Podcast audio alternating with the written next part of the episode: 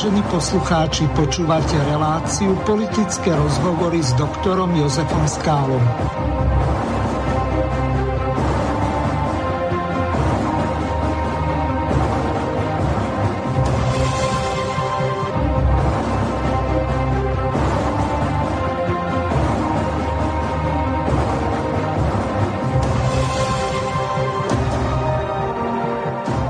Vážení a milí poslucháči Slobodného vysielača, mám tu čest eh, vás privítať eh, pri počúvaní relácie politické rozhovory s doktorom Jozefom Skálom. Dnes eh, Slobodný vysielač má 7. výročie od svojho začiatku práve 14. januára. Pred 7 rokmi v roku 2013 toto rádio začalo vysielať.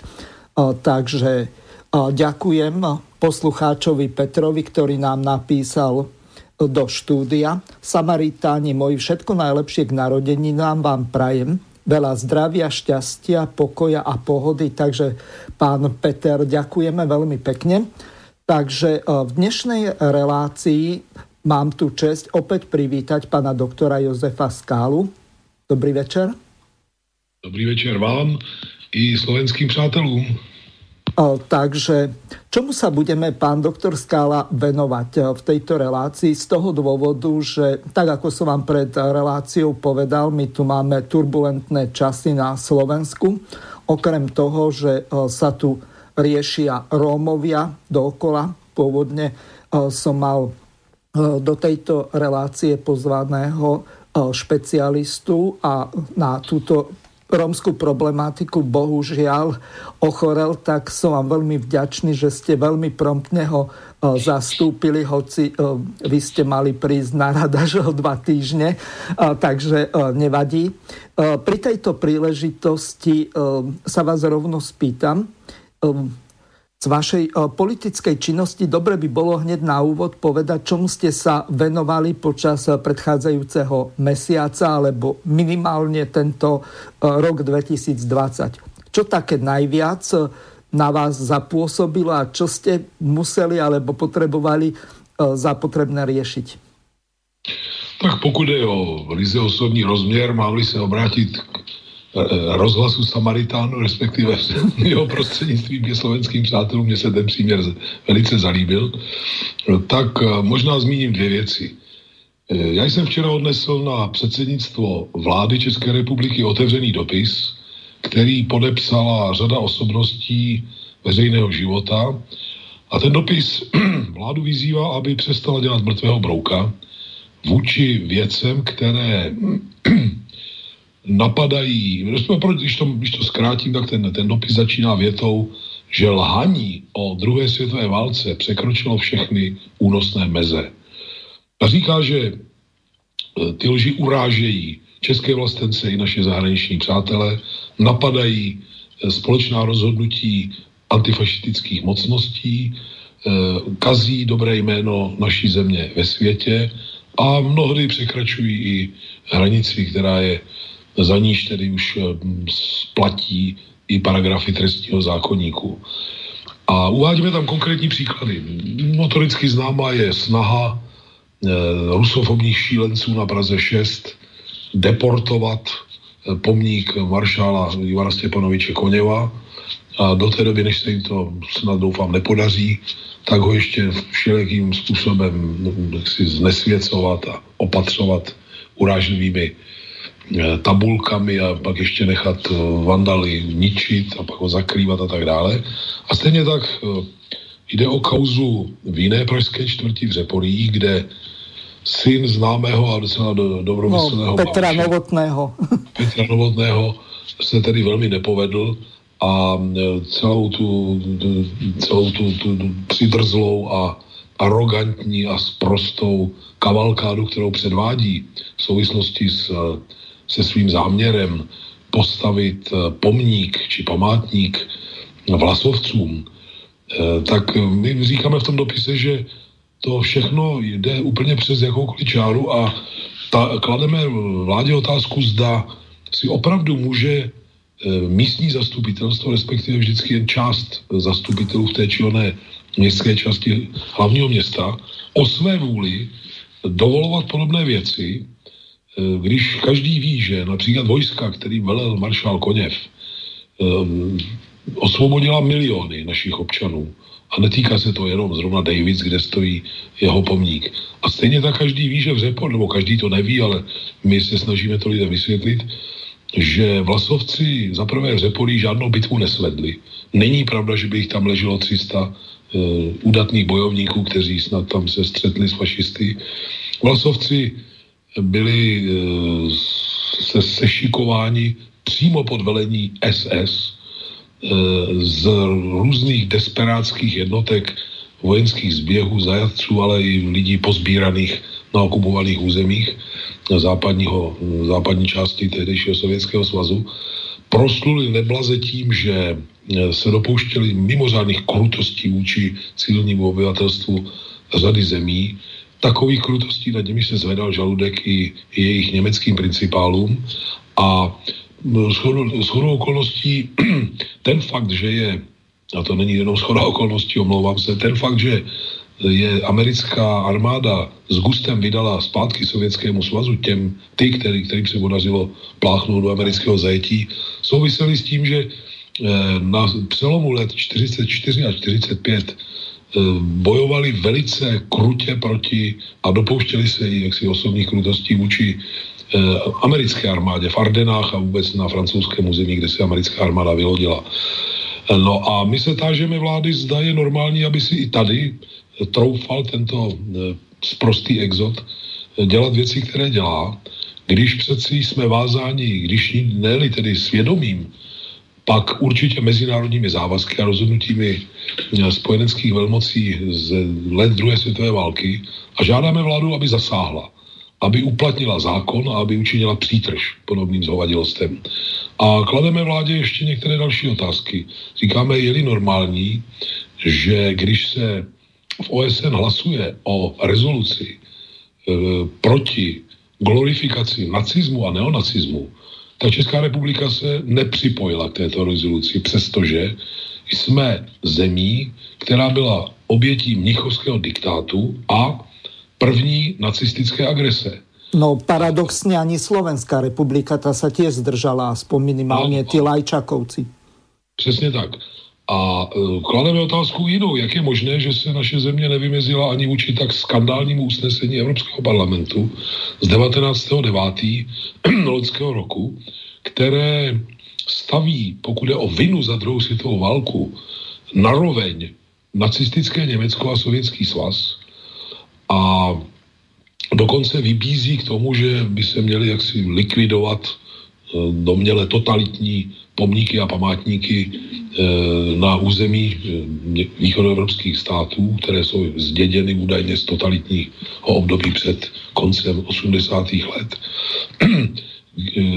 Přičemž ta rezoluce, jak vtipně napsal v právu bývalý europoslanec a významný sociolog a veřejný činitel profesor Honza Keller, kdo si ji přečte správně, tak ji může rozumět jedině tak, že jediný, kdo se za druhou světovou válku zatím neomluvil a měl by se snad omlouvat, je Rusko, což je opravdu zprostota vrcholného řádu. No a připomínáme vládě, že tohle všechno není jenom záležitost nevychovanců a nedouků, kteří se chtějí předvádět a získávat za to nějaké politické body v velmi primitivní veřejnosti, ale že to samozřejmě je voda na mlín především dvěma kategoriím politických sil. Předně těm, kdo se nesmířili s politickými výsledky druhé světové války a pořád mají nějaké ambice je zvrátit. No a potom těm, no, těm silám, které eh, si jaksi zahrávají s ohněm dnes a táhne je to na osten znovu. A říkáme, že ani, jedny, ani, ani, ani jedna z těchto sil eh, jaksi není, nejedná v zájmu naší země naopak. Ohrožují je jedny jedna i druhá, nebo jedny i druhé. A proto žádáme, aby vláda těmto tendencím, této demagogii čelila. A um, v závěru říkáme, že v míře, níž tak učiní, tak se může spolehnout na velmi energickou podporu domácího veřejného mínění většinového, což potvrdil i nedávný průzkum veřejného mínění a samozřejmě i antifašistů a protiválečných sil napříč mezinárodním společenstvím. Jsem velmi, tu smlouvu podepsali, eh, pardon, ten dopis otevřený podepsali lidé typu spisovatelky Lenky Procházkové, ženy, která projevila statečnost již před koncem 80. let a znovu v posledních 30 letech. Marek Obertel, lékař známý, který mm byl dokonce si šéfem našich vojenských nemocnic v těch takzvaných zahraničních misích armády České republiky. A potom, když viděl na vlastní oči, čemu ty války za změnu režimu vedou, tak eh, vrátil všechna vyznamenání na to a postavil se velmi kriticky proti této politice.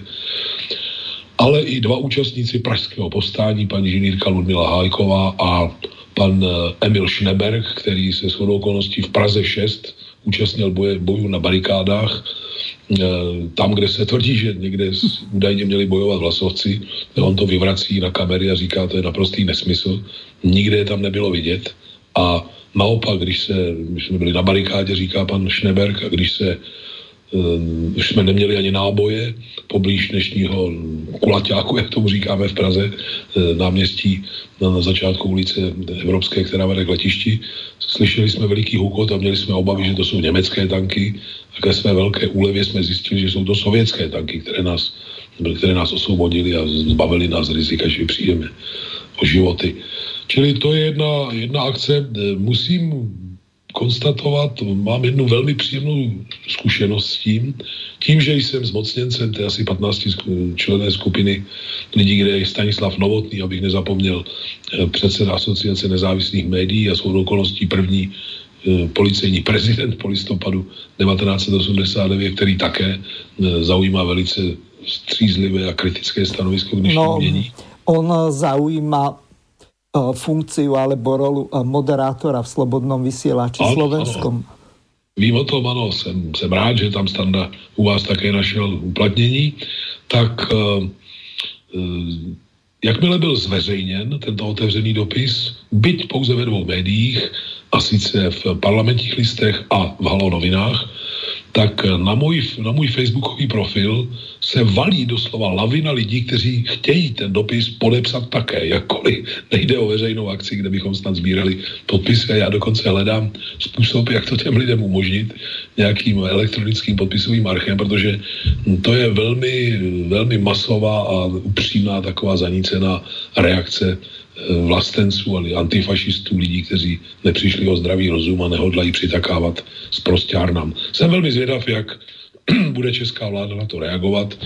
Malinko jsem skeptický, protože když jsme naposledy adresovali podobný dopis týkající se výlučně sochy maršála nebo pomníku maršála Koněva premiérovi, tak on nám, to bylo někdy v létě, tak on nám po 30 dnech odpověděl, že také si váží maršála Koněva a rudoarmějců, kteří nás zachránili před e, zničením a před genocidou, ale že nemůže zasahovat do pravomocí Prahy 6, což e, jaksi je docela frapantní, mám-li být velký diplomat, protože my jsme mu přímo v tom dopise řekli, že přeci může udělat, a žádali jsme ho to dvě věci, prohlásit pomník za národní kulturní památku a převzít pozemek, na němž ten pomník stojí, do vlastnictví státu.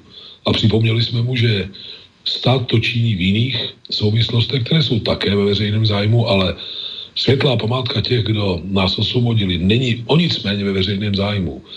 E, to znamená, oni to, stát to běžně dělá při vykupování pozemků pod dálnice nebo železniční koridory a podobně. Tak jsme premiéra žádali o to. A premiér dokonce třetím odstavci toho své, té své odpovědi na náš dopis napsal, že by byl nerad, aby kolem té otázky vznikalo vnitropolitické napětí, tak to už mi přišlo opravdu velmi zvláštní, protože nejsme to my, kdo to napětí vyvolává, vyvolávají ho sprostáci, nevychovanci, lidé porušující naše mezinárodní závazky a mnohdy trestní paragrafy. Ten novotný, jak známo, vyhrožoval dokonce ministrům zahraničních vlád, že jaksi vraždou a, a podobnými zhovadilostmi, čili e, tady doufám, že i vláda zaujme poněkud minimálně vyváženější stanovisko, než se tomu stalo v případě odpovědi na náš dopis dřívější. Nevím, či jste postrehli, ale u nás eh, predseda eh, slovensko-ruského priateľstva pán Čarnogurský tak eh, pre Konevovú sochu umožnil nejaký politický exil na východe blízkom.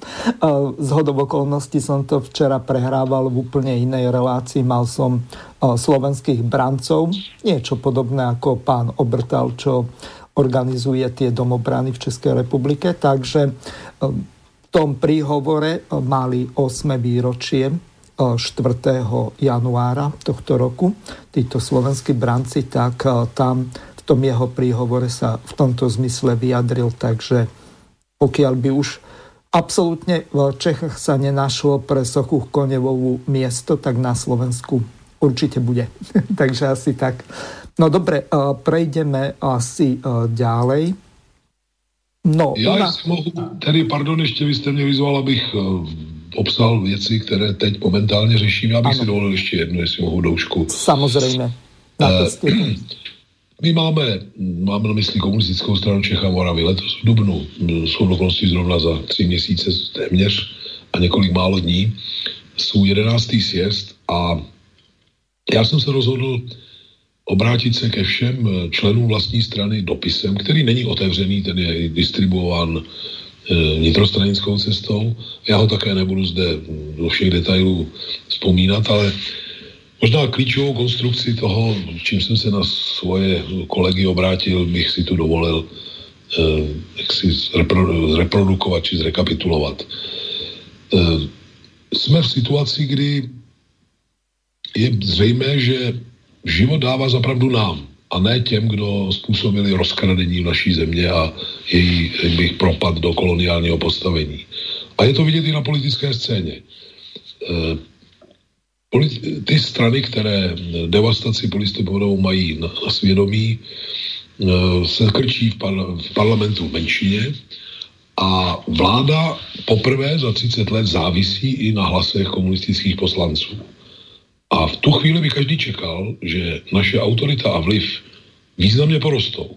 Ale oni jsou bohužel, důvěra v naší politiku je bohužel nejslabší za téměř 100 let existence naší strany byť eh, se dneska jmenuje jinak a prošla eh, proměnou na pravu 90. let. A to je paradox, který sotva lze jenom pasivně nějak nazírat. To je paradox, který vyžaduje eh, zásadní řešení.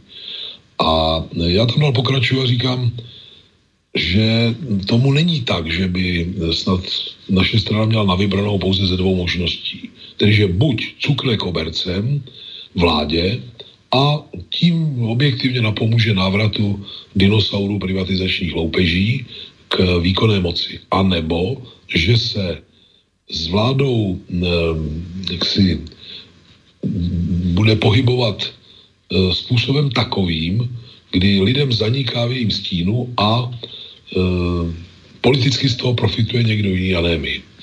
Existuje přeci i třetí možnost. A sice ano, dávat jasně najevo, že tuto vládu podporujeme, ale podporujeme výlučně ve dvou směrech. Pouze a výlučně. První, ten už jsem řekl, ano, my nechceme připustit návrat Miroslava Kalouska a lidí tohoto typu k výkonné moci. A druhý, my podporujeme vládu, no, tolerujeme, podporujeme v každém případě trošku jinak, přeci výlučně v těch směrech, kde vychází naproti očekávání a řekl bych expectacím levicové a vlastenecké veřejnosti. Kdekoliv se tak neděje, tak přeci musíme dávat najevo jasně svůj vlastní názor a nevyhýbat se ani ostré kritice toho, co jaksi neodpovídá našemu závazku vůči voličům. Ale právě to se nedaří. A my se ocitáme v naprosto hloupé situaci, kdy Eh, jak si to nás lidé spojují i s věcmi, s nimiž by nás spojovat rozhodně neměli. A já uznávám v tom dopise, že vláda samozřejmě drtivou většinu problémů, které naší zemi trápí, zdědila. Ona není jejich pravopím, jaksi, původcem. Ale eh, otázka stojí, do jaké míry je řeší způsobem, s ním bychom se mohli stotožnit i my. A vypočítávám celou řadu věcí, které o kterých si možná ještě dneska také popovídáme, počínaje naprostým masakrem českého lesa a v podstatě i přírodního prostředí s tím souvisejícím, díky banálnímu kůrovci, kterému ten les byl vydán na pospas, přes e, neřešení energetických perspektiv naší země a, a spousty dalších věcí, ale možná, že se k ním prostě vrátíme. Čili to je moje výzva k diskuzi před 11. sjezdem s tím, že hm, pochopitelně se i blíží velká ekonomická krize a hm, ta krize nastolí otázku, zda bude řešena oligarchickým anebo demokratickou, oligarchickou nebo demokratickou cestou.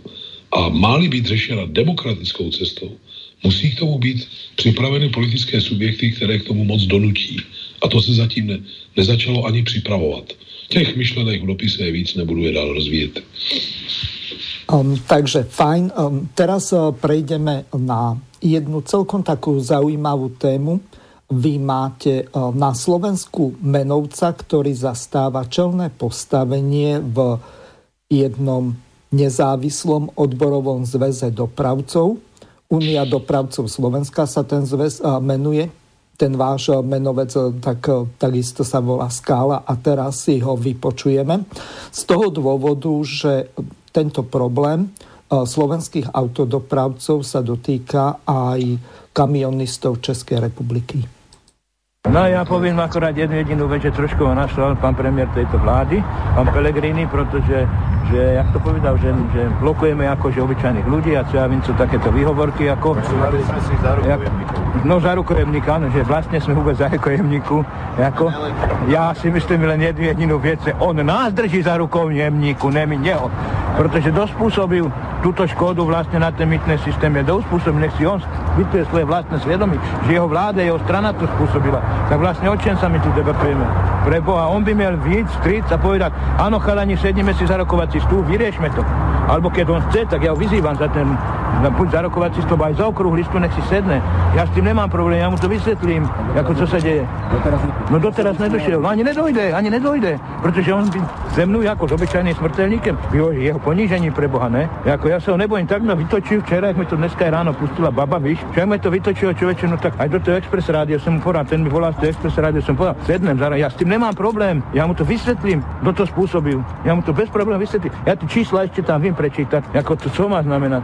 Ako na Excelu je vlastne týchto ľudí, aby šli do ulic, nič nerobí nič. No nic, aké máme plány? Máme také plány, že od nedele o 10. hodine ideme na to, zablokujeme všetky hraničné prechody. Konec. Chalanu sme pustili, lebo česká strana ta prosila, tam byl senátor môj, ten mi volal, tatko, došli sem ako nejakí brna brňáci, že prosím vás, že pustíte nás, ako, že teda aby to pustili, tak sme im povedali, čo sme slúbili, ne, že teda každý 12 hodín, to sme byli dohodnutí, že teda to pustíme, tak sme to potom pustili po tých 12 hodinách, ale Češi povedali, že keď im to uzavreme, ako, že zajtra, lebo my im uzavreme už aj skalicu a uzavreme im aj hodovňu. To bude prúser, kamera, tam kamiony nemajú kady, oni už nemajú kady sa túla.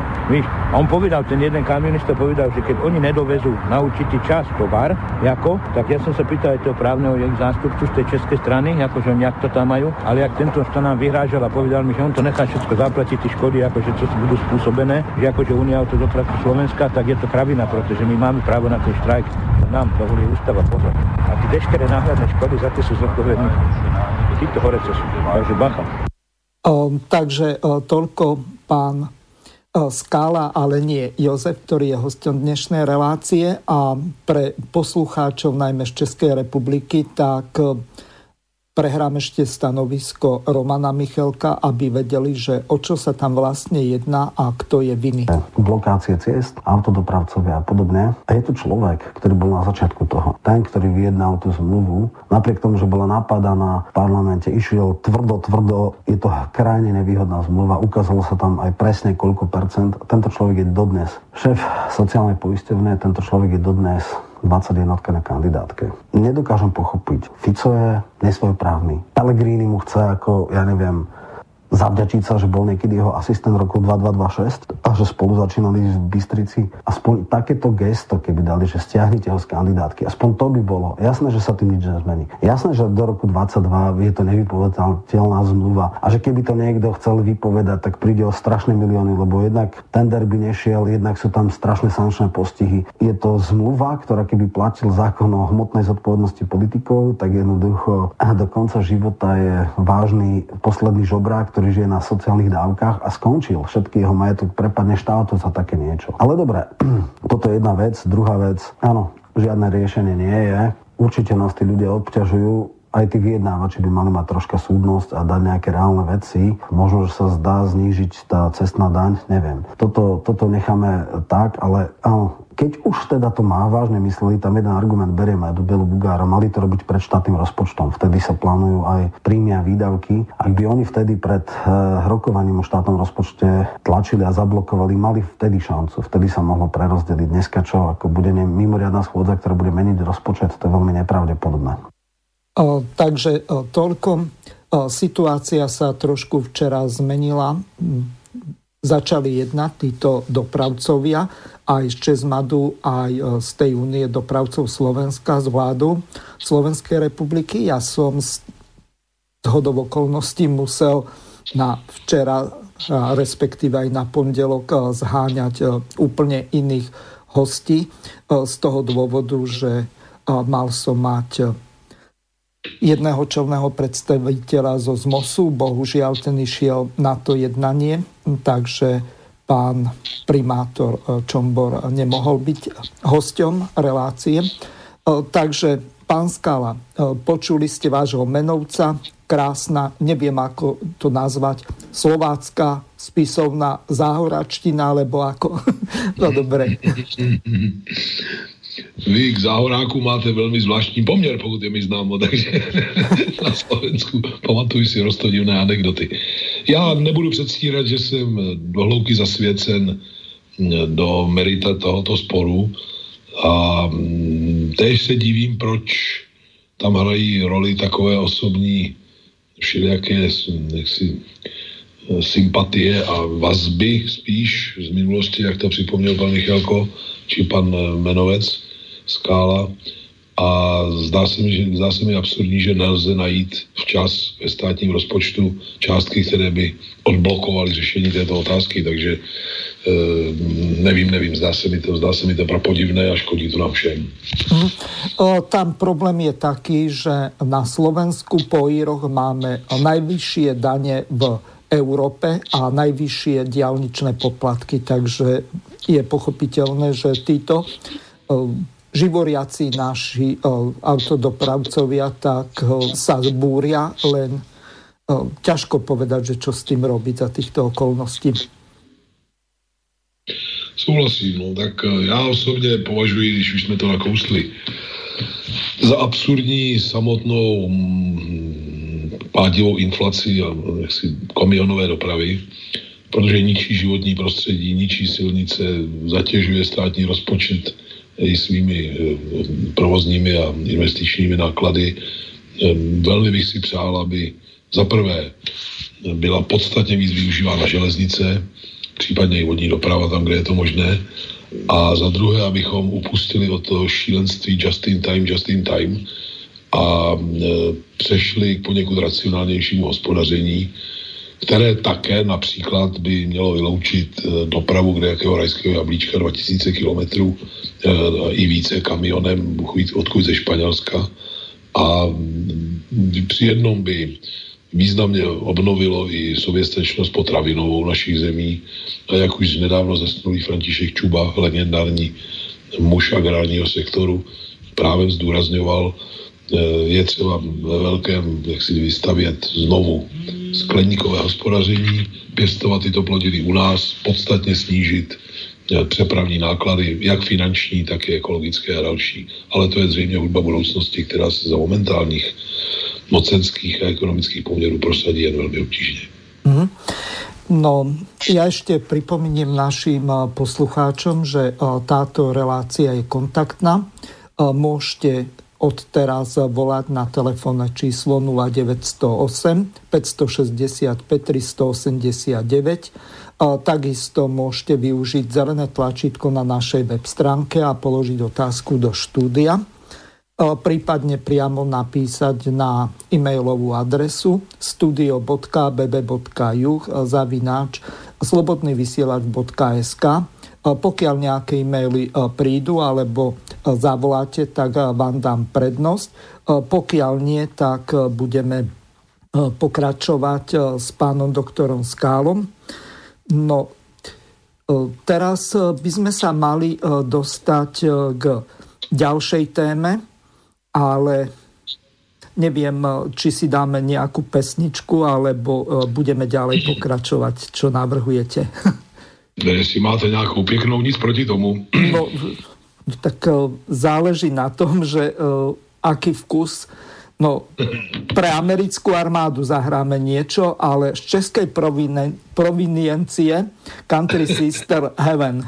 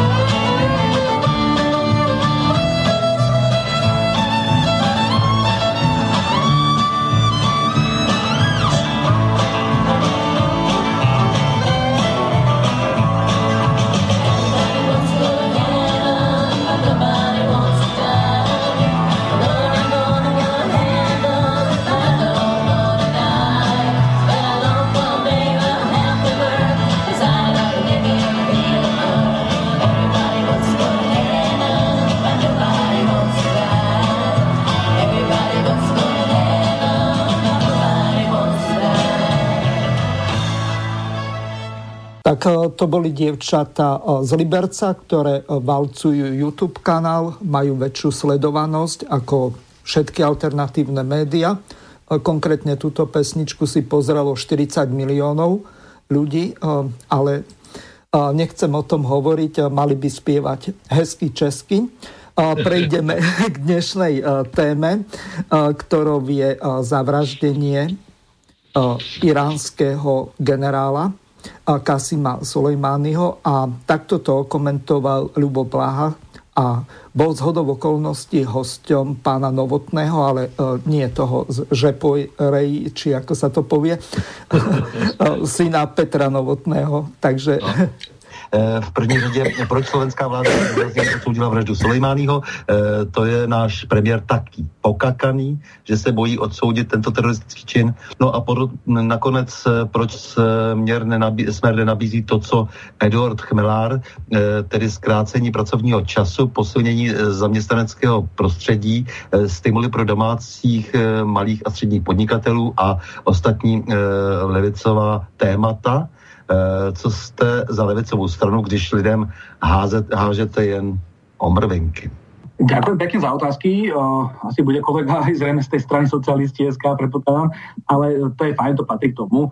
Čo sa týka Soleimányho, mňa veľmi zaujal postoj predsedu strany, a ten je zrejme kľúčový, Roberta Fica, ktorý jednoznačne odsúdil to, čo spravili Američania, dal tam krásnu paralelu s Irakom, veľmi dobre, že to bola práve vláda Roberta Fica, čiže vláda Smeru, ktorá stiahla vojakov z Iraku, čo bolo veľká vec o také malé krajiny, ako je Slovensko. Čiže Smer dokázal vždy v tých kľúčových okamihoch ukázať, že sme proti americkému imperializmu a proti porušovaniu medzinárodného práva. Napokon spomente si aj to, že sme boli proti uh, bombardovaniu Jugoslávie a že tieto veci máme naozaj vysporiadané. A to, že sa teraz premiér vyjadruje spôsobom takým uh, diplomatickejším, kľúčové pre mňa je, že chceme stiahnuť vojakov z, teraz z Iraku, máme tam 7, uh, 7 uh, príslušníkov našej armády, ktorí tam iba trénujú irackú policiu. A tých chceme najbezpečnejšie stiahnuť, čiže najlepšie, keď sa bude stiahovať celé NATO, čakáme na to, čo povie NATO. A máme pokyn, pokyn vlády je našim, našim diplomatom, aby hlasovali za to, aby sa stiahovali naši vojaci. Toto hľadiska ide o to, že sme konzistentní a tie činy hovoria za nás. A už e, možno, že či už ten slovník e, Petra Pellegriniho a Roberta Fica alebo mňa je iný, záleží na tom, aké sú činy a tie činy sú veľmi jasné. Chceme stiahnuť našich vojakov a ja som veľmi jasne odsudil tento akt americkej vlády ako teroristický čin, lebo takéto niečo jednoducho je proti medzinárodnému právu a podľa akýkoľvek definícií medzinárodného práva ak jednoducho zabijete človeka, pred, politického predstaviteľa inej, iného štátu, na území iného štátu, no tak to je jednoducho akt terorizmu. Tá sa to nedá inak nazvať, to je normálna politologická definícia. O, takže, pán Skala, ideme to komentovať. Ešte pripomeniem našim poslucháčom, ktorí o, nie sú až tak o, dobre informovaní, že o, slovenská vláda alebo ministerstvo obrany tak presunulo tých sedem statočných cvičiteľov, neviem či policajtov alebo vojakov v Iraku do Kuwaitu, takže zrejme sú mimo ohrozenia, lebo to nie sú klasickí bojoví vojaci nasadení do takýchto operácií. Takže ideme to komentovať, nech sa páči. Já bohužel nemohu konstatovat stejné rozhodnutí českého kabinetu. Premiér Babiš v sobotu poskytl velký rozhovor deníku právo a tam jak si se sice vyjádřil docela rezervovaně k té brutální americké akci, ale pokud je o vojáky, tak eh, nezaznamenal jsem tam sebe menší náznak toho, že by snad naši vojáci měli být z Iráku staženi. Eh, ta celá akce americká mm, je, obsahuje několik prvků, které ne, nepochybně stojí za zamyšlení.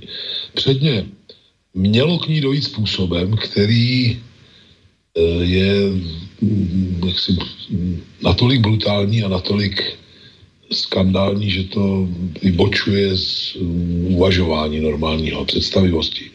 Nevím, nikdo to zatím nedementoval, byť naše média o tom nehovoří. Já jsem zaznamenal informace, že ta kolona měla být napadena raketami, které se údajně v americké vojenské antýrce říká ninja, což je japonský že, pojem pro uh, vržený uh, nůž si to říkám správně. Mm, a... Asi nie, to sú skôr elitní bojovníci, ktorí bojovali proti samurajom. A, ano, ale je to snad odvozeno, to je jedno, to celku není tak důležité. Důležité je to, a to nikdo nedementoval, ale také o tom nás nikdo neinformuje, že údajně mělo jít o raketu, která kromě výbušniny má v sobě jakousi, rych, jak, jakousi osu, na níž se točí obrovskou rychlostí jakési lože, nebo jak to nazvat, mimořádně Aha. ostré a pevné a údajně mělo dojít k totálnímu, omlouvám za ten pojem, rozmašírování eh, onoho vozidla, včetně všech, kteří v tom vozidle byli v tu chvíli se nacházeli, čili údajně, když eh, se řešily ostatky eh, těch napadených a zavražděných, tak eh, zase těžko pro to hledají slova, tak byly jaksi rozmetány v podstatě na malé kousky eh, do všech stran. Tam v tom vidím návaznost na způsob, jakým byl bestiálně zavražděn Muammar Gaddafi. To je notoricky známo, že byl jaksi předhozen, napřed byl lokalizován našimi liberálními spojenci západními a pak předhozen místním fanatikům a ti ho údajně měli vraždit tak, že mu vráželi bodáky do řítního otvoru. Tak to jsou zřejmě pokusy jaksi no, psychologický teror. Já si to jinak nedokážu vysvětlit. To, co Luboš Blaha už řekl, je mm, samozřejmě svatá pravda. A ona je umocněná tím, co také nikdo nedementoval, a sice, že Qasim Soleimani přijel do Iráku vyjednávat se saudskými partnery, jak známo mezi Saudy a um, Teheránem panuje napětí, které má i náboženský základ, že se jedná o dvě větve e, islámu šítskou a sunnickou. A měl tam údajně být i svědomím, ne snad dokonce do jisté míry z popudu samotné americké vlády, aby došlo k obezení napětí a aby se hledalo nějaké pozitivní východisko. Kromě toho je notoricky známo, že Irák je zemí okupovanou a jestliže vyrazí vysoký státní činitel zahraničního státu do okupované země, tak první podmínkou řekl bych, zajištění jeho bezpečnosti a vůbec toho, aby přijel, přeci je, že si státní orgány okupované země řeknou o souhlas hm, státu, který je okupuje. Eh, těžko si dovedu představit, že by, se tak, že by se tak nestalo i v daném případě. Čili ta eh, bestialita a zůvěřilost a, a arogance eh, oné akce vyniká na, i na pozadí všech těchto detailů, které jaksi jsou opravdu mimořádně závažné povahy. Já jsem to komentoval v rozhovoru pro jedno médium naše tak, že No, to je zřejmě prst zvyžený na každého, kdo si dovolí nečíst z amerického pisku, aby si nebyl jistý ani vlastním holým přežitím. A pokud tomu tak je, tak jsme někde na Prahu e, totality globální povahy, ovšem v takzvaně liberálním balení. Pravda je, že se situace potom jak si uklidnila, protože tam hrozilo mnohem větší Eh, napětí a konfrontace. Zdá se, že tato fáze je snad překonána, doufejme, ale je to, je to velmi, velmi, velmi nepěkný projev eh, imperiální, hegemonistické, agresivní politiky v hutném prostě kostce. Eh, z druhé strany, kladl jsem si otázku, proč k tomu dal rozkaz přímo prezident Trump. A napadlo mne, že to může být tak, že když on přeci šéfuje zemi, která je zadlužená až po uši a vojenská přítomnost zahraničí eh, je jedním z významných faktorů, který ten dluh způsobuje a dál navyšuje. Trump je biznismen, který historicky není spjat s vojensko-průmyslovým komplexem a armádními a vůbec silovými složkami. On vydělával v civilní sféře a je to biznismen, který uvažuje v účetních, řekl bych, položkách a ví, že další zadlužování země tím překotným tempem asi má taky někde svůj konec a možná i tragické vyústění a pokouší se ty náklady nějakým způsobem snížit. A připomeňme si, že když se vůbec zmínil poprvé o tom, že by třeba stáhl pár tisíc vojáků ze Sýrie, tak se na něj ten deep state, ten hlubinný stát, sesypal z neuvěřitelně zběsilou energií. A Trump je velmi strem řešení, to několikrát již předvedl, kdy jak si tomu hlubinnému státu hodí kost, upoutá jeho pozornost ke, zdánlivě silovému řešení ve stylu ostrého ocha, aby potom cuknul, anebo aby dosáhl objektivně eh, výsledku, který mu jde. A já nemohu vyloučit, kež by tomu tak bylo, že když už mělo do, muselo dojít v úvozovkách tak brutálnímu násilí, takže mm, možná se tak stalo faktickým cílem dosáhnout to, co mu hlubinný stát nechtěl e, při, povolit takzvaně po dobrém. Via fakty, to znamená, že se proti americké přítomnosti v Iráku a i sousedních zemí vojenské přítomnosti, mám na mysli, zvedne tak velká vlna odporu a ti vojáci se tam budou cítit tak málo bezpeční, že nakonec e, i hlubinný stát bude muset ustoupit před racionálním rozhodnutím ty vojáky ho tam tu stáhnout. Tak kež by to bylo nějak tak. Jinak eh, řada komentátorů v západní Evropě se shoduje, že celý vývoj eh, kolem této krize všemu, co, všeho, co tomu předcházelo, je seriálem faktických politických porážek Spojených států v regionu a růstu sil pozic a akčního rádia a moci eh, těch států, které tak či onak jsou se Spojenými státy v, jaksi, v napětí či objektivním konfliktu, což nemusí znamenat ozbrojený konflikt. A že ta plejáda je samozřejmě vedena v zásadě hlavně Ruskem, ale i Iránem, dnes fakticky i Tureckem, a že v tom hraje velice pozorovnou roli zřejmě i e, Izrael. S okolností prezident Putin navštívil Damašek, tuším, že to bylo 7. ledna, zrovna se slavili pravoslavné Vánoce, tam obřadně s Bašárem Asadem zažehli i svíce v pravoslavném nějakém chrámu a pak se přesunuli do muslimské modlitebny a odtamtud, nebo možná s malou přestávkou, bude cestovat do Izraele, kde se bude vzpomínat výročí osvobození Osvětimi, či koncentračního tábora Auschwitz, které je kulaté, protože se dostalo na Prahu 27. ledna, si se nemýlím, 1945, takže je to půlkulaté výročí a tam zřejmě já očekávám, že na bázi, řekl bych, vazby Ruska a Izraele, tedy dvou států reprezentujících etnika, která eh, za druhé světové války utrpěla obrovské ztráty, eh, dojde, chci věřit, k nějakému kroku, který nastaví hráz tomu přepisování dějin druhé světové války, jejich výniků, i politických výsledků.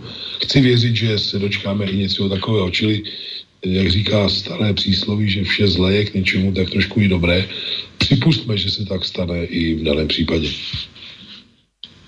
Pán Skala, mňa v tejto súvislosti eh, napadla ešte jedna myšlienka, či tým skutočným dôvodom nebol prebiehajúci impeachment eh, v prípade eh, prezidenta Trumpa.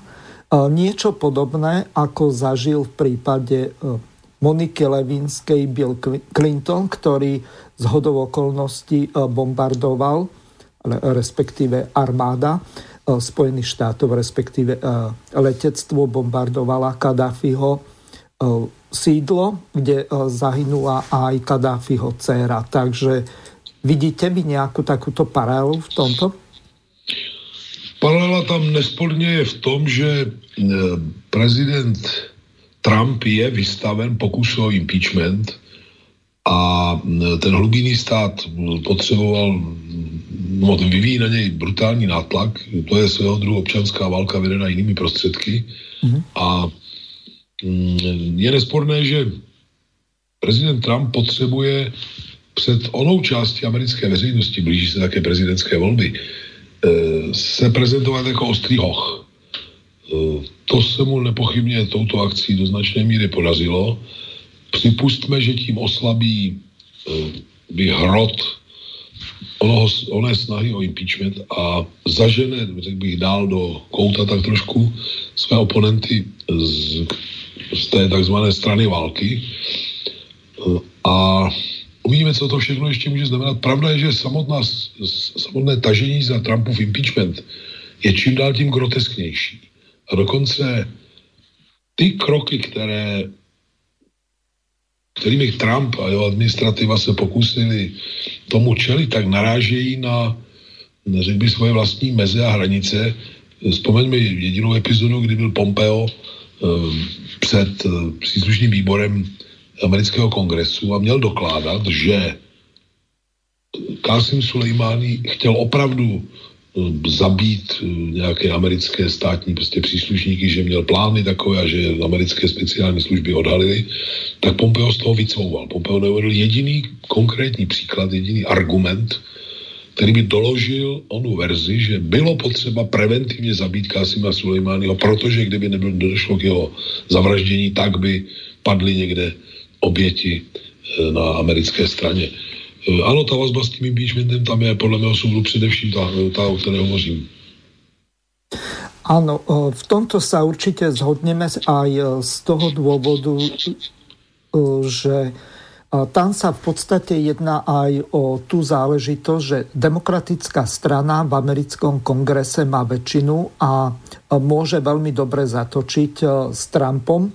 Uvidíme do akej miery, keď mal naposledy pred viac ako rokom naťahovačky podobné, tak to bolo tuším, že v apríli tak vtedy zautočili spolu s Francúzmi a neviem aj Britmi tými riadenými strelami na Sýriu. No uvidíme, ako to skončí teraz. Souhlasím s vámi, no, to vyústění zatím není zřejmé, ale já začínám být narůstající optimista a je pouze trapným pandánem celého vývoje, že se někdy stanou, připustme, podnětem k pozitivnějšímu vývoji i tak brutální činy, jaký, k jakému došlo prostě na Prahu tohoto roku. Mm-hmm. Prejdeme opäť k slovenskej politike a ja mám tu pripravenú jednu ukážku, kde sa medli u nás medzi sebou ľavica. Z veci, ktoré ma nejakým spôsobom zaujali, tak absolútny populizmus Eda Chmelára. Veľa vecí sa s ním dá um, súhlasiť, úplne podpisujem, čo hovorí o Iraku. Absolútna neslychaná drzosť uh, Spojených štátov, ktoré iránsky, uh, iracký, iracký parlament povedal, že nechce tam. On povedal, že tak máte smolu.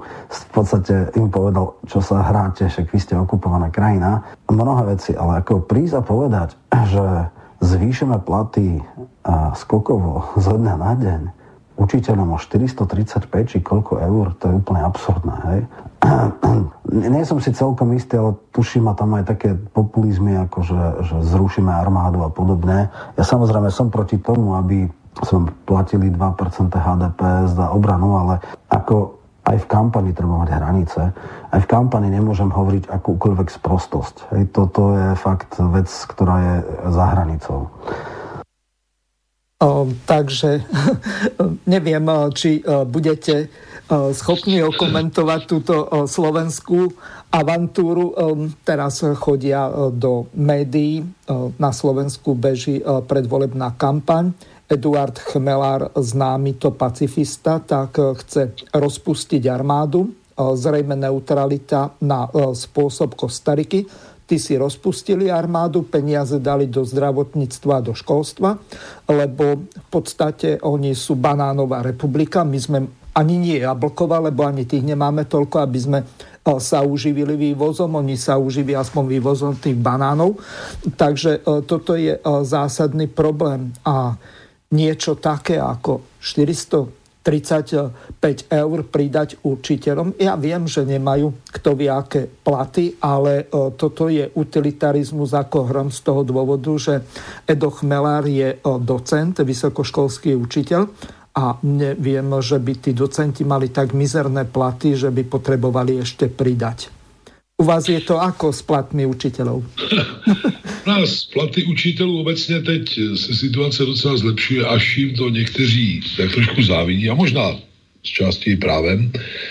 Dochází poměrně výraznému růstu na základních a středních školách e, s tím, že je cílem, aby do roku 21 nebo 2, si nespomínám přesně, průměrný plat českého učitele byl 45 tisíc korun zhruba hrubého, což je poměrně solidní už příjem.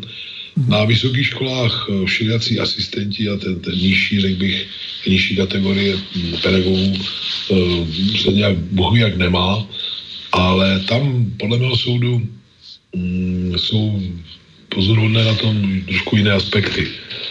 Předně a v tom bych souhlasil, s, to byl zřejmě Roman Michalko. Ano, Michalko. Podle soudě podle hlasu. Víte, levice evropská obecně, čím méně e, se jí daří být s, skutečnou levicí, to znamená antikapitalistickou silou, která e, je to nahlédnout až do anatomie poměrů a rozkrývat lidem tajemství která na povrchu k vidění nejsou a naopak eh, kapitalismus má takovou zvláštní schopnost eh, na povrchu věci vyzařovat z hůru nohama, tak eh, se utíká k tomu, že komentuje ty či ony kroky jiných a protože v tomto směru zaniká ve stínu ostatních, že mluví v podstatě na stejná témata z, z téměř stejných zorných úhlů jako ostatní, tak aby se odlišil, tak potom sahá k takovým Eh, si bombastickým nápadům a výrokům, jimiž to stejně nezachrání a které jsou samozřejmě diskutabilní. síla levice není v tom, že bude říkat, že přidá někomu 430 euro nebo nepřidá. Nevím, nechci to posuzovat, neznám konkrétní kontext natolik. Síla levice spočívá v tom, že bude lidem říkat celou pravdu o dnešním kapitalismu. Kam se vyvíjí, co všechno špatně dopadne, ne, ne, nenastane náprava včas a tak dále. Na tohle téma dovolil bych si doporučit i slovenským čtenářům knihu, která vyšla velmi nedávno v Čechách. Napsal francouzský filozof Eh, Jean-Claude Michel, píše se to Michel, a jmenuje se to Tajnosti levice od ideálu osvícenství k triumfu neomezeného kapitalismu. Ta kniha je velmi zajímavá v tom, že je celá o podléhání evropské levice po té, co se rozešla se svými tradičními tématy a přístupy, v podstatě liberální retorice a liberálnímu pohledu na věc.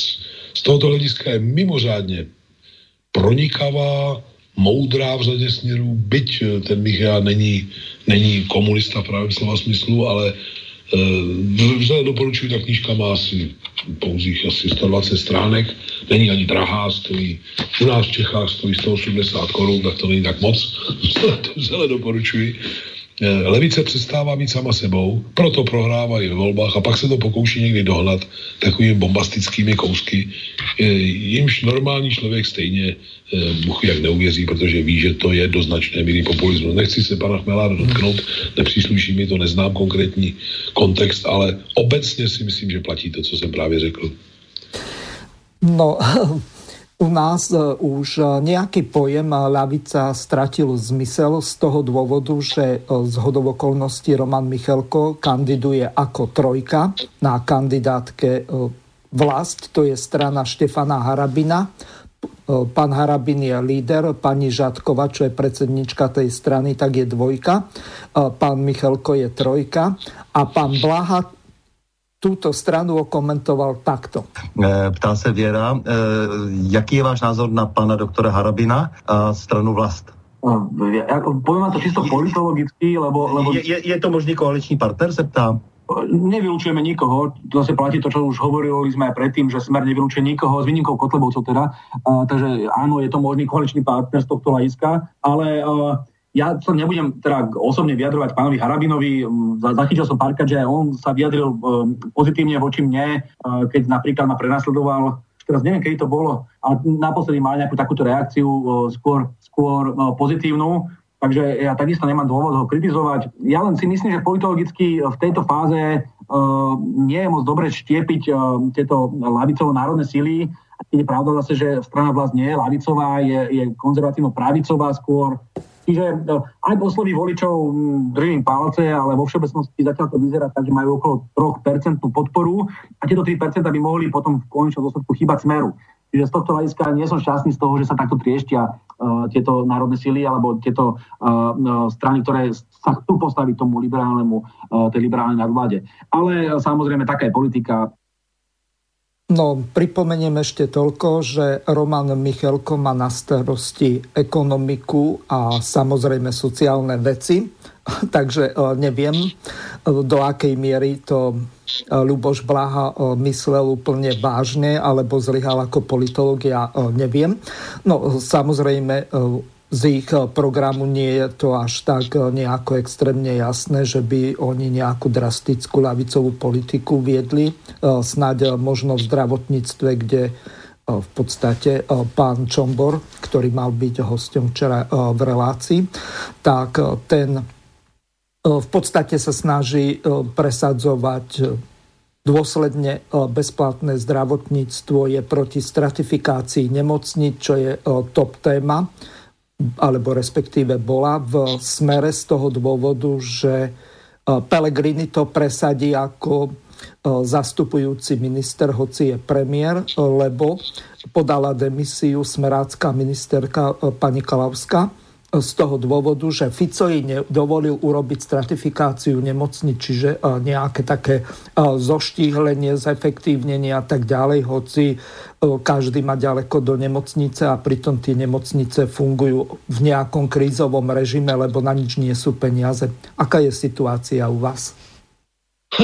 U nás je situace z některých základních rysech docela podobná, kdy z jedné strany přiznejme si, že ta zdravotnická technika, ta skutečně špičková, nemůže být v každé okresní nemocnici. To zase jako asi má hlavu a patu. A také špičkoví odborníci, kteří jsou, mm, řekl bych, profesionálně v nějakých velmi specifických, náročných eh, oborech eh, diagnostiky a zejména terapie, také sotva budou v každé okresní nemocnici. A tak to nikdo asi soudný ne, si nepředstavuje, že, tomu, že, že to bude dovedeno absurdum. A já dokonce eh, si myslím, že je určitá dávka racionality v tom, že někteří z profesorů a jiných špičkových operatérů eh, mnohdy hm, jak si vandrují napříč zemí a ředitelé nemocnici operace určitého typu rezervují na nějaký den eh, v týdnu nebo jednou za 14 dní, možná i za měsíc a tam přijede špičkový odborník, který není ve stavu té nemocnice a absolvuje tu operaci na špičkové úrovni, dostane za to nějaký honorář, on je spokojen a popravdě se ty honoráře jsou ve svém součtu mnohem menší finanční částkou, než kdyby tam drželi eh, doktora průměrného či podprůměrného eh, výkonu. Takže to všechno si dokážu představit, ale ta plíživá privatizace nemocnic a jejich hierarchizace či stratifikace, jak, jste, jak to nazýváte u vás, to samozřejmě obecně eh, hrozba je, a nemá jenom teritoriální, ale hlavně sociální rozměr.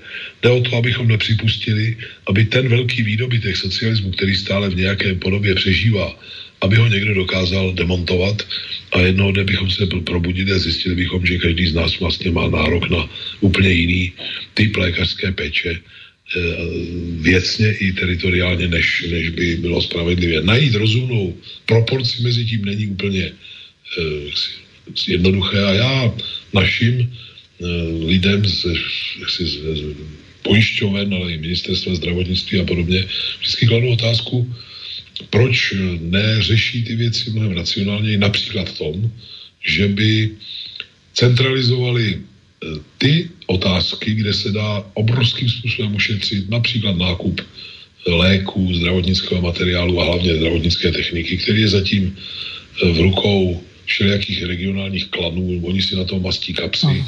pak vždycky vyskočí nějaký skandál, že ten samý rentgen či CT eh, v jedné nemocnici stalo dvakrát tolik než v té druhé a tak dále a tak dále. Tam je mafiánská mafiánský segment prorostlý do, do této sféry a protože se jedná o péči o zdraví lidí a často prostě se rozhoduje i o životě, tak tady nějaké tržní maníry skutečně jsou k ničemu a musíme se jim velmi energicky bránit, což popravdě řečeno se daří zatím jen z části. A pak jsou do toho často zavedeny i nesmysly, aspoň u nás, kdy eh, dneska velmi častá operace kataraktu, tedy šedého zákalu, eh, umožňuje pacientovi, aby, nebo klientovi, aby buď přijal onen, eh, onu čočku do oka, která je standardní, nebo si vybral z nějakých, připustme, jaksi luxusnějších ne snad designem, ale, ale s, připustme některými parametry věcnými. A mě oční lékaři vysvětlují, že tam je zabudován paradoxní nesmysl do toho, že ten, kdo si často i z velmi objektivního důvodu, protože má nějakou specifickou nějakou vadu toho oka, nebo prostě důvod, proč nevolit tu standardní čočku, si vybere tu národ, tu, tu dražší, když to tak řeknu, tak ji musí zaplatit celou, místo aby mu odečetli eh, jaksi cenu, no, tu, tu částku, kterou by normálně za něj pojišťovna zaplatila a tak dále a tak dále. Je v tom spousta nesmyslů a já si myslím, že eh, ti hráči, eh, kteří z toho cucají velké peníze ze, zdravotnictví, že do toho systému zavádějí pochopitelně systematicky a záměrně a vnášejí do toho jakýsi chaos nepřehledný, který jim umožňuje Eh, v podstatě parazitovat na tak zásadní věci, jako je péče o lidské zdraví a záchrana lidských životů. Neviem, ako to máte u vás vy v Českej republike, ale u nás podľa článku 40 Ústavy Slovenskej republiky tak by mala byť, minimálne v ústave je to zakotvené, bezplatná zdravotná starostlivosť, úplná, No samozrejme za tých okolností, že je to hradené z toho zdravotného poistenia, len tam dali neskôr takú nejakú výnimku alebo dodatok, že podrobnosti upravuje zákon. A z tohoto dôvodu napríklad stomatológovia, tak tí sa mnohí ani neunúvajú zatvárať nejaké zmluvy s poisťovňami, ale robia to tak, že uzavrú buď s jednou alebo so žiadnou a robia úplne eh, za plnú sumu a E, človek, ktorý príde e, s bolavým zubom, že nevie, že čo s tým vlastne robiť, lebo už e, lieky mu na to nezaberajú, tie utlmujúce bolesti, tak potom je ochotný zaplatiť akúkoľvek sumu, len aby sa tej bolesti zbavil. Ako je to u vás? U nás je podobná situace. Některé kategorie lékařů jsou úplně, řekl bych, privatizovány. Týká se to určité části dentistů, ano, zubařů, a týká se to ale v podstatě plošně i e, těch, tak dříve se jim říkalo odbodáci a dneska se jim říká pr- praktičtí lékaři. To je biznis velmi výnosný mnohdy, protože tam je kapitační platba, která když e, ten lékař má ve svém spánovém území 2000 třeba jaksi klientů i více, tak jenom na té kapitační platbě přijde k gigantickým penězům a plus, když ještě vyučtuje eh, nějaké výkony, tak eh, jsou praktičtí lékaři, kteří dokonce snad je to průměr, já nevím, jestli to zdáš neuvěřitelné, kteří inkasují měsíčně částky přesahující 200 tisíc korun na to i o několik desítek tisíc. Pravda, že mají nějaké náklady, ale já v Praze i tady v centru znám praktické lékaře, kteří buď sestru nemají vůbec, anebo mají za sestry ženy v důchodovém věku a platí jim naprosto komické peníze typu 10 tisíc měsíčně s odkazem, že vlastně nemají pracovní dobu jako někde v nemocnici, že mají od 8 do 12 a druhý den od 13 do 17 a takže mají vlastně jako by měli neúplnou pracovní dobu a tak dále a tak dále. Eh, já v tom všem ale vidím ještě jeden vážnější problém či paradox. Přestože se finanční atraktivnost, eh, zejména těch už jaksi profesí, kdy nejde o to počáteční období, kde to bývá mnohdy docela i finančně volavé, značně vylepšila. Eh, čeští lékaři v nemocnicích a podobně, jejich celkové příjmy nejsou nijak, nijak jaksi ubohé, naopak, jsou několikanásobkem příjmů řady jiných profesí, tak přesto dochází k masivnímu úniku eh, absolventů hm, těchto fakult do zahraničí a má to za následek stárnutí, velice markantní stárnutí českého lékařského personálu, kdy v některých oborech je průměrný věk na samé hranici důchodového věku a eh, plus dokonce fyzický nebo absolutní nedostatek českého lékařského personálu. On je kompenzován z části jenom přísunem lékařů ze zahraničí, což v případě Slováků mi přijde docela i hloupé vůči Slovensku, a protože proč by měli Slováci mít méně svých kvalifikovaných lékařů, a to nechci ani komentovat, ale lékaři z Ukrajiny, e, co já vím, Běloruska, ale i mnohem vzdálenějších zemí, typu jaksi, Iránu a, a některých arabských třeba zemí a dokonce afrických zemí. To, co teď řeknu, není absolutně jaksi, projevem nějakého zakukleného rasismu nebo něčeho na ten způsob, šovinismu, ale přeci lékař, který e, se učí mnohdy tu češtinu teprve, když e, mnohdy tady neabsolvoval naše fakulty a učí se i dodatečně, tak si dovedu představit, že mohou nastat i docela mm, zásadní omily s vážnými následky, když přistoupí ke staré paní v nemocnici, která už velmi těžce mluví a no, ne vždycky může dobře rozumět. Máme problémy my rozumět tento lidem. A dovedu si představit, že cizinec přikývuje a ta paní mu říká A, on to vnímá jako C a jedná podle C a čert ví, jak to prostě v praxi dopadne. Je to, je to absurdní, já si myslím, že bychom měli e, zavést systém, který e, jak si vyrovná práva a povinnosti. Jestliže někdo dostane možnost vystudovat velmi solidní medicínu u nás třeba v Praze a rozhodne se krátce na to, po té, co dostane diplom, frnknout někam do Švýcarska nebo spolkové Rakouska, Německa. Mhm. Rakouska, tak to přeci není normální. To je investice z našich bych, daňových příjmů. E, někde v Americe by za tu fakultu platil gigantické peníze, u nás nic takového není. Splácal a, pol života. Tak, splácel by studentský dluh který mimochodem tam dosáhl, překročil bilion dolarů a roste velice, velice rychle dál. A mm, bilion český, tedy nikoli snad miliardu, jak říkají, já se v angličtině říkám, které se v angličtině říká bilion. A já si myslím, že je třeba velmi rychle zavést systém, který to vyrovná. To znamená, ano, chceli někdo odejít do zahraničí dobře, tak ať podepíše na samém vstupu na fakultu závazek, že pokud by se tak rozhodl a nesplnil by poslání, pro něž jsme ho za naše peníze nechali vystudovat, tak dobře, tak uhradí nám nejenom náklady toho studia, ale nějaký rozumný díl výnosu z jeho práce, který byl očekáván. Na to jsou dávno spočí, ve Spojených státech a jinde vypracovány docela exaktní tabulky, které říkají, že nefrolog, já nevím, vytvoří přidanou hodnotu takovou a zubař takovou a, a já nevím, srdcař takovou a internista takovou. Tak nějaký přiměřený, ne, ne snad bombastický díl té hodnoty, prostě by odvedl a já bych požadoval od vlád zemí, kam ty naše naši studenti nebo absolventi rádi odcházejí, i nějaký závazek, že v případě, že by se neměl k úhradě těchto nákladů plus nějakého toho přídavku, takže to budou garantovat ty hostitelské země a budou to velice snadno srážet z výplaty jeho prostě v tom Švýcarsku, Rakousku, Německu a podobně.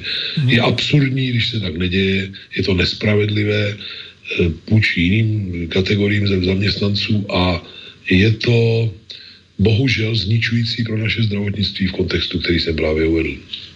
Mm-hmm. No samozrejmá vec, e, ja som mal asi pred nejakými dvomi rokmi e, doktorku Blaškovu, no a tá sa zmienila, že e, za socializmu to fungovalo takým spôsobom, že lekár mohol odísť, keď vyštudoval, len cena za to vyštudovanie, alebo tá suma, ktorú mal uhradiť, bola vo výške dvoch domov, alebo skôr tých dvoch pôžičok 150 tisícových, čiže 300 tisíc korun stálo za socializmu vyštudovanie lekárskej fakulty. Takže to vyštudovanie za tzv. peniaze proletariatu alebo námezných pracujúcich, tak bolo vtedy možné nejakým spôsobom získať naspäť. No samozrejme potom utekali cez tie ostnaté drôty, kto nechcel platiť. Tak e, potom otázka znie, že keď to tak bolo a bola tá povinnosť, nielen právo e, na štúdium, ale aj povinnosť e, vrátiť aspoň časť z tých vynaložených nákladov tej spoločnosti, tak to bolo spravodlivé. No len teraz, čo ste vypovedali, tak eh, to vidím eh, dosť také eh, problematické, lebo uzavrieť nejaké takéto bilaterálne alebo multilaterálne zmluvy napríklad v rámci Európskej únie a mimo Európskej únie napríklad so Švajčiarskom a ďalšími krajinami, ktoré nie sú v Európskej únii, tak v tomto vidím dosť zásadný problém, pretože žiadna vláda sa k tomuto zrejme nebude mať. No dobře, já chápu, že se do toho nebudou hrnout.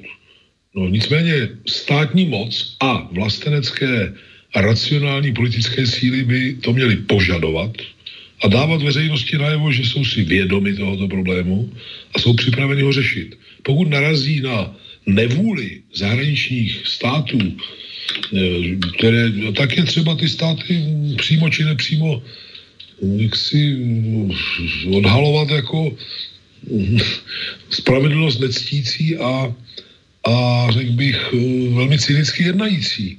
Protože není povinností českého daňového poplatníka vychovávat znovu a znovu lékaře a některé jiné odborníky pro země, které jsou rentierské naproti tomu. My rentieři z ciziny nejsme, my jsme kolonií, čili to, jak si je třeba ty věci nazývat pravým jménem, ale k tomu bohužel té eh, politické garnituře, která je výkonné moci, se zřejmě hned tak nedopracujeme. No, pán Skala, do konca relácie už eh, máme len eh, nejakých 15 minút a tak ako zvyčajne býva zvykom v prípade relácií s vami, tak by som sa vás chcel spýtať, ako pokračujete s restartom a či budete kandidovať za predsedu komunistickej strany Čieha Moravy. Restart se stal svého druhu dalším zdrojem pravdivých informací pro širší veřejnost. My tam schromažďujeme i produkci, pochopitelně nikoli pouze vlastní. Ehm, má to narůstající ohlas, lidé v tom vidí určitou alternativu a já z toho mám radost.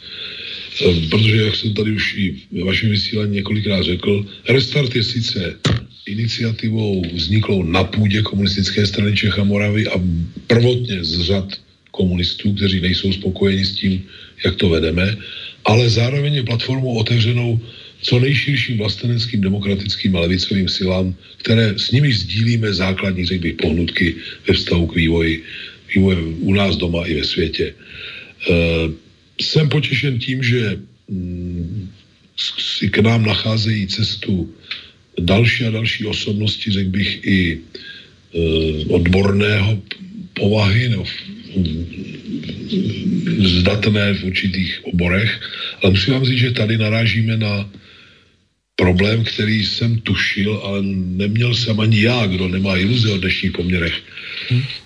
dostatečně konkrétní představu, jak široce je založený a jak, jak je vyhrocený. Mám na mysli strach odborníků v různých oborech, Eh, veřejně promluvit o věcech, o nich oni vědí velmi kvalifikovaně, že jsou špatně ty věci, ale oni mají prach obyčejné lidské obavy, že když ten názor vysloví oni, tak uh, ztratí buď přímo zaměstnání ve státní uh, navazující sféře, anebo minimálně ohrozí různé granty a dotace a jiné tituly, bez nich se dneska eh, vědecko-výzkumné a navazující sektory obejdou velmi obtížně.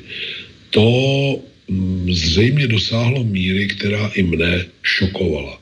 Já jsem například měl v úmyslu pořádat eh, pravidelné kulaté stoly mm-hmm. s eh, těmito experty, nahrávat je na kameru, mám dohodnuto dokonce s různými médii některými, že by je potom publikovali, ale ti odborníci mě mezi čtyřma očima hledat co zpovědí, ale prosím mě, abych jejich jména nikde neuváděl, abych to nepojal jako citace, to, co od nich mám.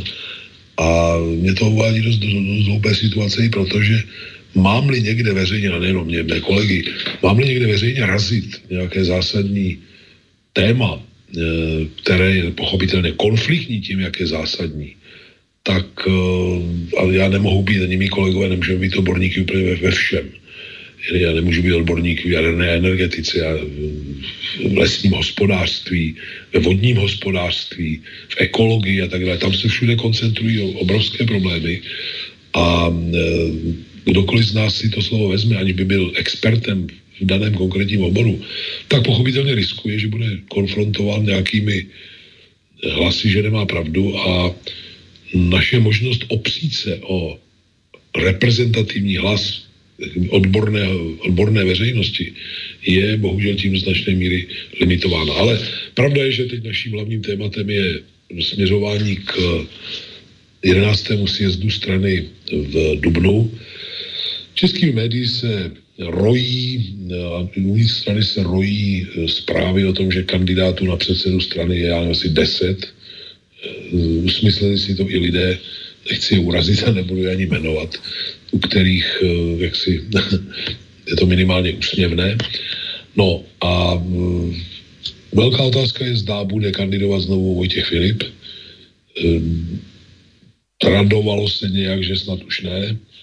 V posledních eh, týdnech eh, on sám vydává takové signály, že to vůbec nevylučuje, že to řeknu hodně, nechce ba dokonce si zazizuje nominace na okresních probíhajících konferencích, čili zřejmě to nebude tak, že by ten post chtěl opustit. A pak vznikají otazníky, kdo jiný ještě by to mohl být. Padají jména samozřejmě Kateřiny Konečné, padají jména Leo Luzara, našeho poslance, který sám se to hlásí, dneska měl nějaký televizní pořad na to téma. A e, někde padá jméno Stanislava Grospiče a samozřejmě hovoří se i o mojí maličkosti. Hmm. E, poslední sjezd e, bohužel skončil tak, jak skončil svým vyzněním. Já jsem na něm varoval, ať nikdo nic neválcuje, že ten, kdo momentálně vyhraje, by neměl nic válcovat. To se přesně stalo, všichni to vědí. A teď někteří hledají spásu v tom v jakémsi usmíření bez obsahu. Jo, že teď všichni se sejdeme, budeme teda nějak v tom vedení, že tam bude jeden z kandidátů říká, že on by chtěl být předsedou, je to Leo Luzár a že by třeba chtěl za místo předsedy Vojtěcha Filipa, mě, Kateřinu Konečnou, Jiřího Dolejše. Tak já nevím, co by se tím vyřešilo. tím, tím bychom se jaksi sešli všichni. Už len to priezvisko Luzar uh, mi evokuje všeličo. nechme, nechme to být.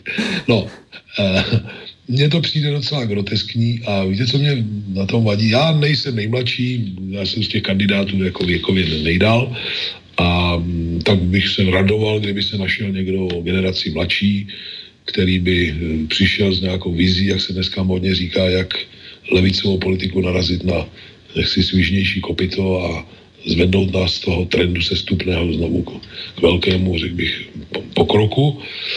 Žel ze strany nikoho ze svých konkurentů, mohli to tak nazvat, kdo by takovou vizi vyslovil, jsem zatím nepotkal.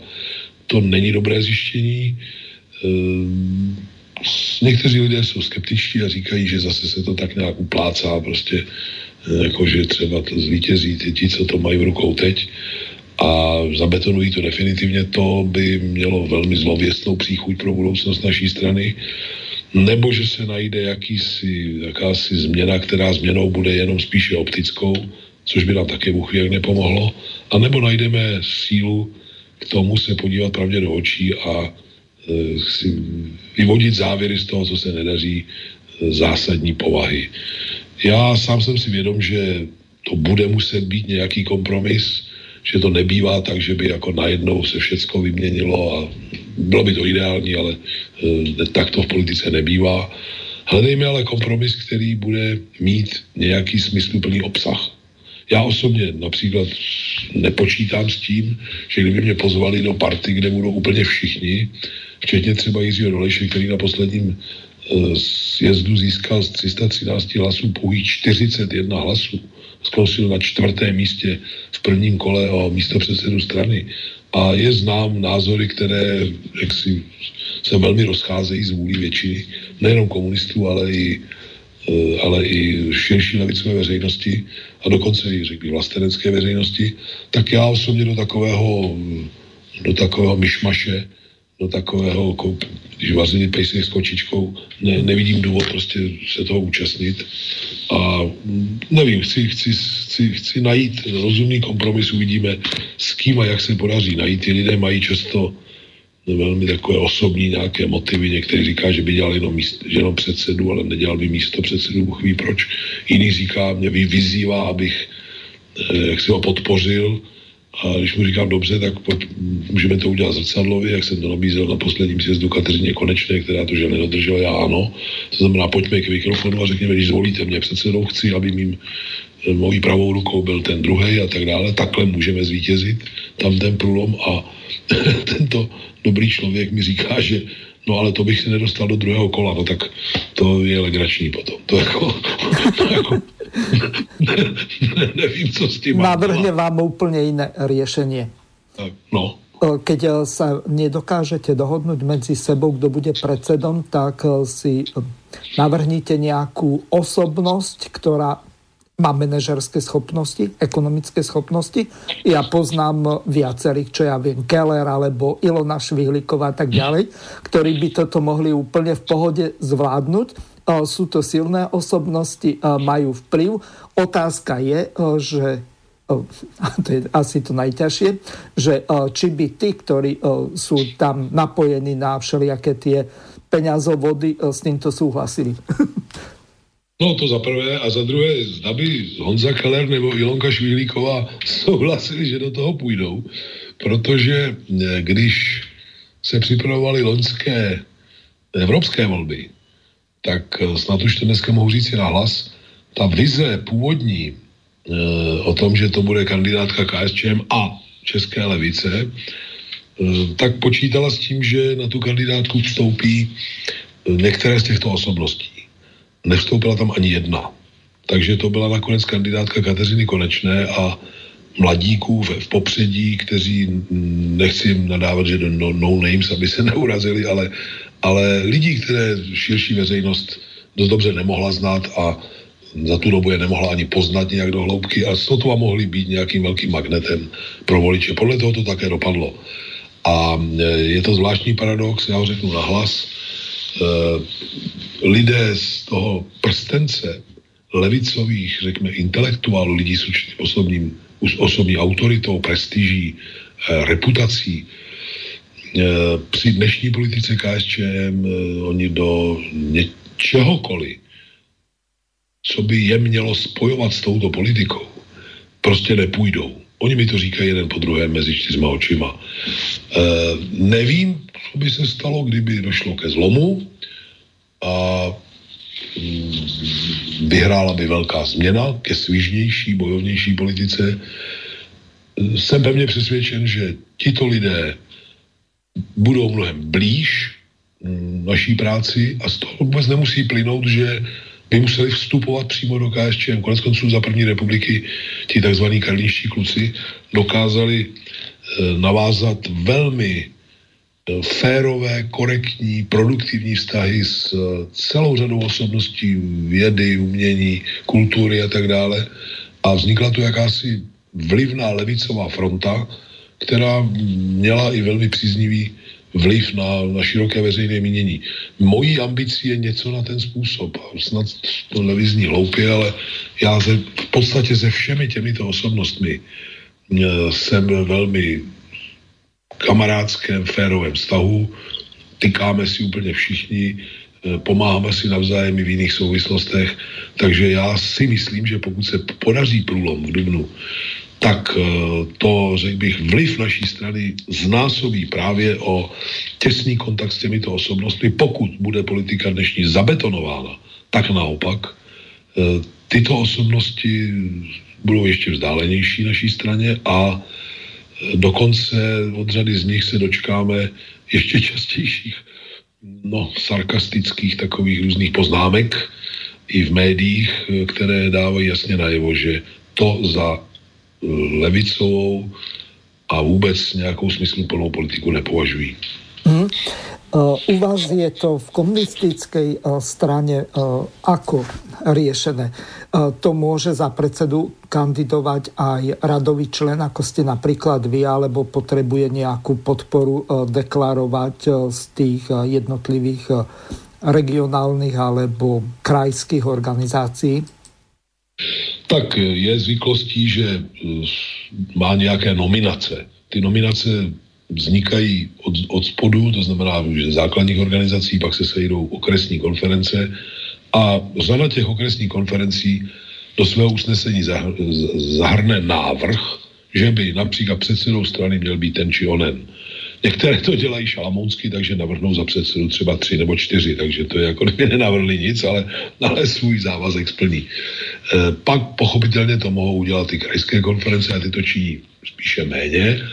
A formálně za to může kandidovat kdokoliv je nějak navržen. Dokonce si dovedu představit, že kdyby na samotném sjezdu někdo vstal a šel k mikrofonu a řekl, že navrhuje za předsedu strany občana XY, který by dokonce neměl nějaké nominace z těch e, nižších článků stranické struktury, tak by se o něm hlasovat asi mělo. E, zatím se takhle, takhle až do takového absurda to nikdy nedošlo. Čili není ale ta volba podmíněna členstvím v nějakém orgánu. To je pravda, tak to je. To může být jakýkoliv komunista, který má nějakým způsobem oporu v té stranické struktuře. Pán Skala, dnešný čas sa nám naplnil, tak vám dám ešte poslednú možnosť rozlúčiť sa s našimi poslucháčmi a veľmi sa budem tešiť na ďalšie relácie s vami. Já budu hrozně rád chodit do vašeho vysílání znovu a znovu, tím spíš, že jak vaši, tak moji zemi čekají docela nelehké časy, ekonomická krize, eh, ekologické hrozby a tak dále a to, že jsme žili v jednom státě, je, řekl bych, také jeden z předpokladů, že si dobře rozumíme jazykově, že nemáme jazykovou bariéru. A, náš osud je velmi podobný. Hledejme cestu, jak eh, z toho, z těch všech slamastik najít demokratická, neoligarchická řešení. V tom si myslím, může být dobrou inspirací debata ve vašem nezávislém rozhlasovém vysílání. No, ďakujem vám veľmi pekne eh, za účasť tejto relácii. Prajem vám veľa zdravia a úspechov vašej politickej eh, kariére, ak to vôbec môžem tak nazvať, alebo aspoň minimálne v tom úsilí. No a lúčim sa s vami a takisto aj s našimi poslucháčmi. Prajem im eh, príjemný večer a samozrejme počúvanie ďalších relácií Slobodného vysielača. Do počutia. Vysielací čas dnešnej relácie veľmi rýchlo uplynul, tak sa s vami zo štúdia Banska Bystrica Juh lúči moderátor a zúkar Miroslav Hazucha, ktorý vás touto reláciou sprevádzal. Vážené poslucháčky a poslucháči, budeme veľmi radi, ak nám zachováte nielen priazeň, ale ak nám aj napíšete vaše podnety a návrhy na zlepšenie relácie lebo bez spätnej väzby nebudeme vedieť relácie zlepšovať. Za čo vám vopred veľmi pekne ďakujem. Do počutia. Táto relácia vznikla za podpory dobrovoľných príspevkov našich poslucháčov. Ty, ty sa k ním môžeš pridať. Viac informácií nájdeš na www.slobodnyvysielac.sk Ďakujeme.